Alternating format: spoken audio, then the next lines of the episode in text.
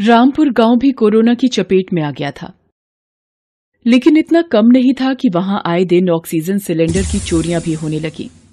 एक रात, दो दोस्त रात के समय पेड़ के नीचे बैठे बातें कर रहे होते हैं।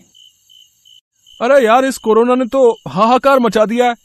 अभी कुछ दिनों पहले ही पास के गाँव में लोग ऑक्सीजन की कमी के कारण मारे गए यार। राम राम, क्या होगा हम सबका? कौन ध्यान देगा हमारे छोटे से गाँव पर? लेकिन भाई चिंता मत करो अब तो गाँव में ऑक्सीजन आ गई है। कहा? कल देखा नहीं कालू की मौत भी हो गई क्योंकि ऑक्सीजन नहीं था अस्पताल में। अरे तो लाला से ले आते वो तो ब्लैक में दे रहा है। कम से कम कालू की जान तो बच जाती। अरे काहे का लाला? गए थे लेने। उसने तो तीस हज़ार मांग लिए। इतने पैसे होते तो कालू को शहर ही ना ले जाते उसके घर वाले अरे यार ये तो गलत बात है। एक तो जमाखोरी ऊपर से इतना नाजायज दाम। ऐसे लोगों को यार सजा मिलनी चाहिए यार। हम जैसे लोगों की सुनेगा कौन? इनको सजा सिर्फ़ ऊपर वाला दे सकता है और वो देगा भी। चलो अब घर चलते हैं। काफ़ी रात हो चुकी है। दोनों अपने अपने घर के लिए निकल जाते हैं। पंकज चलते चलते लाला मदन के गोदाम के आगे से जा रहा होता है।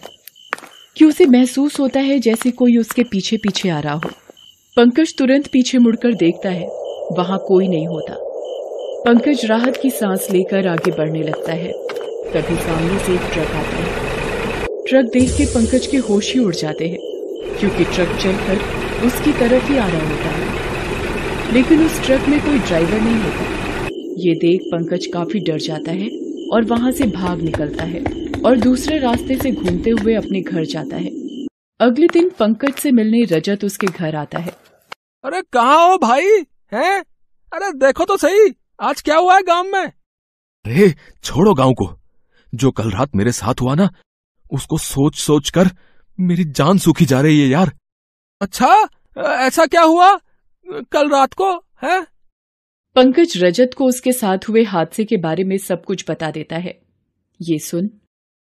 अरे ये सब तेरा वहम भी तो हो सकता है यार है? अरे मैंने अपनी आँखों से देखा था। कुछ अजीब हुआ था। मदन लाला के गोदाम के पास। क्या अजीब? और तुझे पता है कल मदन लाला के गोदाम से तीस ऑक्सीजन के सिलेंडर चोरी हो गए। कहीं ऐसा तो नहीं कि जिसने तुम्हें डराया वो चोर हो और तुम्हारे जाने के बाद ही उसने चोरी की। हाँ ये हो सकता है। हमें ये सब मुखिया को बताना होगा। चलो चलें। दोनों मिलकर मुखिया के घर के लिए निकल जाते हैं। दोनों मुखिया के घर पहुँच जाते हैं। वहाँ पहले से ही पास के गाँव का लाला रखू खड़ा था। वो भी अपने यहाँ हुई चोरी के बारे में बताता है। मुखिया जी कल मेरे गोदाम में चोरी हुई है और सारे ऑक्सीजन सिलेंडर चोरी हो गए। आप चोर को पकड़ने में मेरी मदद करिए मुखिया जी। आपको पुलिस के पास जाना चाहिए था। वही आपकी मदद कर सकते हैं। नहीं इसमें पुलिस कुछ नहीं कर सकती। वो कोई मामूली चोर नहीं है। क्या कहना चाहते हो? उस चोर ने मेरे गोदाम के ऊपर की छत तोड़कर सभी सिलेंडर वहाँ से ले लिए। लेकिन ऐसा कैसे हो सकता है? उड़ने वाला चोर? ये तो सच में बहुत अजीब है। दोनों की बात सुन पंकज बोला मुखिया जी मुझे शक है कि आज लाला मदन के गोदाम में चोरी हुई। ये दोनों चोर सेम हैं। क्यों ना इनको पकड़ने के लिए जाल बिछाया जाए? अब तुम ही कुछ सुझाव दो। पंकज सबको बताता है कि ये चोर ऑक्सीजन सिलेंडर चोरी कर रहा है। तो क्यों ना पूरे गाँव के सिलेंडर एक ही जगह रखकर हम छुपकर उस चोर के आने का इंतज़ार करें। जैसे ही वो आएगा हम उसे पकड़ लेंगे। सभी लोग पंकज के प्लान के हिसाब से ही करते हैं और सभी ऑक्सीजन सिलेंडर को एक जगह रखकर छुप जाते हैं। काफ़ी रात हो जाती है। सभी लोगों को झपकी आने लगती है। तभी वहाँ एक जोरदार आवाज़ होती है, जिससे सभी लोग उठ जाते हैं और देखते हैं कि सारे ऑक्सीजन सिलेंडर अपने आप हवा में उड़कर किसी औरत के पीछे जा रहे होते हैं। ये देख रजत हिम्मत कर उसको आवाज़ लगाता है। अरे रुको! कौन हो तुम? है? और कहा ले जा रही हो ऑक्सीजन सिलेंडर? अरे वापस करो इन्हें। ये सब हमारे गाँव के हैं। हाँ। रजत की आवाज़ सुन वो औरत रुक जाती है और झटके से गाँव वालों के सामने अपना चेहरा करती है। सभी गाँव वाले चुड़ैल को देखकर डर जाते हैं। चुड़ैल आ, मेरे सिलेंडर वापस कर वरना मैं तुझे छोड़ूँगा नहीं। हाँ मार मार कर तुझे चुड़ैल से भूत बना दूँगा। हाँ। इतना कहते ही चुड़ैल अपने मुँह से फूंक मारती है और सामने बहुत तेज आंधी आ जाती है। सभी लोग उड़कर इधर उधर गिर जाते हैं। तभी मुखिया प्रेम भाव से चुड़ैल से कहता है बेटी तुम ऐसा क्यों कर रही हो? अब क्या चाहती हो? हम गाँव वालों से हैं? हम सब गरीब हैं। अब दया करो हम पर। मुखिया की बातें सुनकर चुड़ैल मीना भावुक हो जाती है और अपनी दर्द भरी कहानी सभी को सुनाती है। मेरा नाम मीना था। मैं आपके पड़ोस के गाँव से हूँ। मेरे पूरे परिवार को कोरोना हो गया था और हम सभी को ऑक्सीजन की ज़रूरत थी, लेकिन हमें ऑक्सीजन नहीं मिला। मैंने बहुत दरवाजे खटखटाए। अंत में मेरे पूरे परिवार ने मेरी आँखों के सामने ही दम तोड़ा और अंत में मेरी भी मौत हो गई। लेकिन मैं मरने के बाद एक चुड़ैल बन गई। और मैंने तभी से ये सोच लिया था कि अब से कोई भी गरीब ऑक्सीजन की कमी से अपने परिवार को नहीं खोएगा। इन जैसे लालाओं ने अपने अपने गोदाम भर लिए, लेकिन एक गरीब को कभी सिलेंडर नहीं दिया।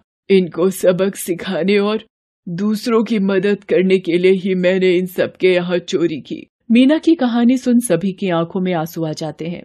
तभी मुखिया कहते हैं बेटी अब तुम्हारे साथ बहुत बुरा हुआ लेकिन इस तरह चोरी करना गलत है। मैं तुमसे वादा करता हूँ अगर तुम यहाँ से चली जाओ तो मैं इन जमाखोरों को पुलिस के हवाले भी करूँगा और जरूरतमंद तक ये ऑक्सीजन सिलेंडर भी पहुंचाऊँगा। ठीक है पहले आपने जो कहा उसे करो मैं रहकर देखूँगी। अगर तीस दिन तक आपने अपने कहे अनुसार किया तो मैं यहाँ से चली जाऊँगी। ठीक है मुखिया ने अपने कहे अनुसार वैसा ही करना शुरू कर दिया। कई जमाखोरों को पकड़वाया और गाँव में ऑक्सीजन सिलेंडर की सुविधा भी अच्छी कर दी। चुड़ैल ने ये सब देखा और खुश हुई और मुखिया के पास गई। मुखिया जी, आपने जो कहा वो पूरा किया। अब मुझे यहाँ से जाना होगा। बेटे, अगर तुम्हें बुरा न लगे तो मैं तुम्हारी आत्मा की मुक्ति के लिए हवन करवाना चाहता हूँ। ताकि तुम इस चुड़ैल के रूप से मुक्त हो जाओ। आपका बहुत बहुत शुक्रिया मुखिया जी। आपने मेरे बारे में इतना सोचा। मुखिया ने मीना की आत्मा की शांति के लिए पूजा हवन करवाया जिससे मीना की आत्मा मुक्त हो जाती है। एक चुड़ैल के कारण आज बहुत लोगों का परिवार उनके साथ था। Best buddies hello friends thanks for watching this video अगर आपको ये वीडियो पसंद आया है तो प्लीज़ लाइक सब्सक्राइब कमेंट्स करें इस वीडियो पर। और हाँ शेयर करना भी ना भूलें। और भी मज़ेदार वीडियो देखने के लिए नीचे दिए गए बेल आइकॉन को दबाएँ। देखते रहिए बेस्ट बडीज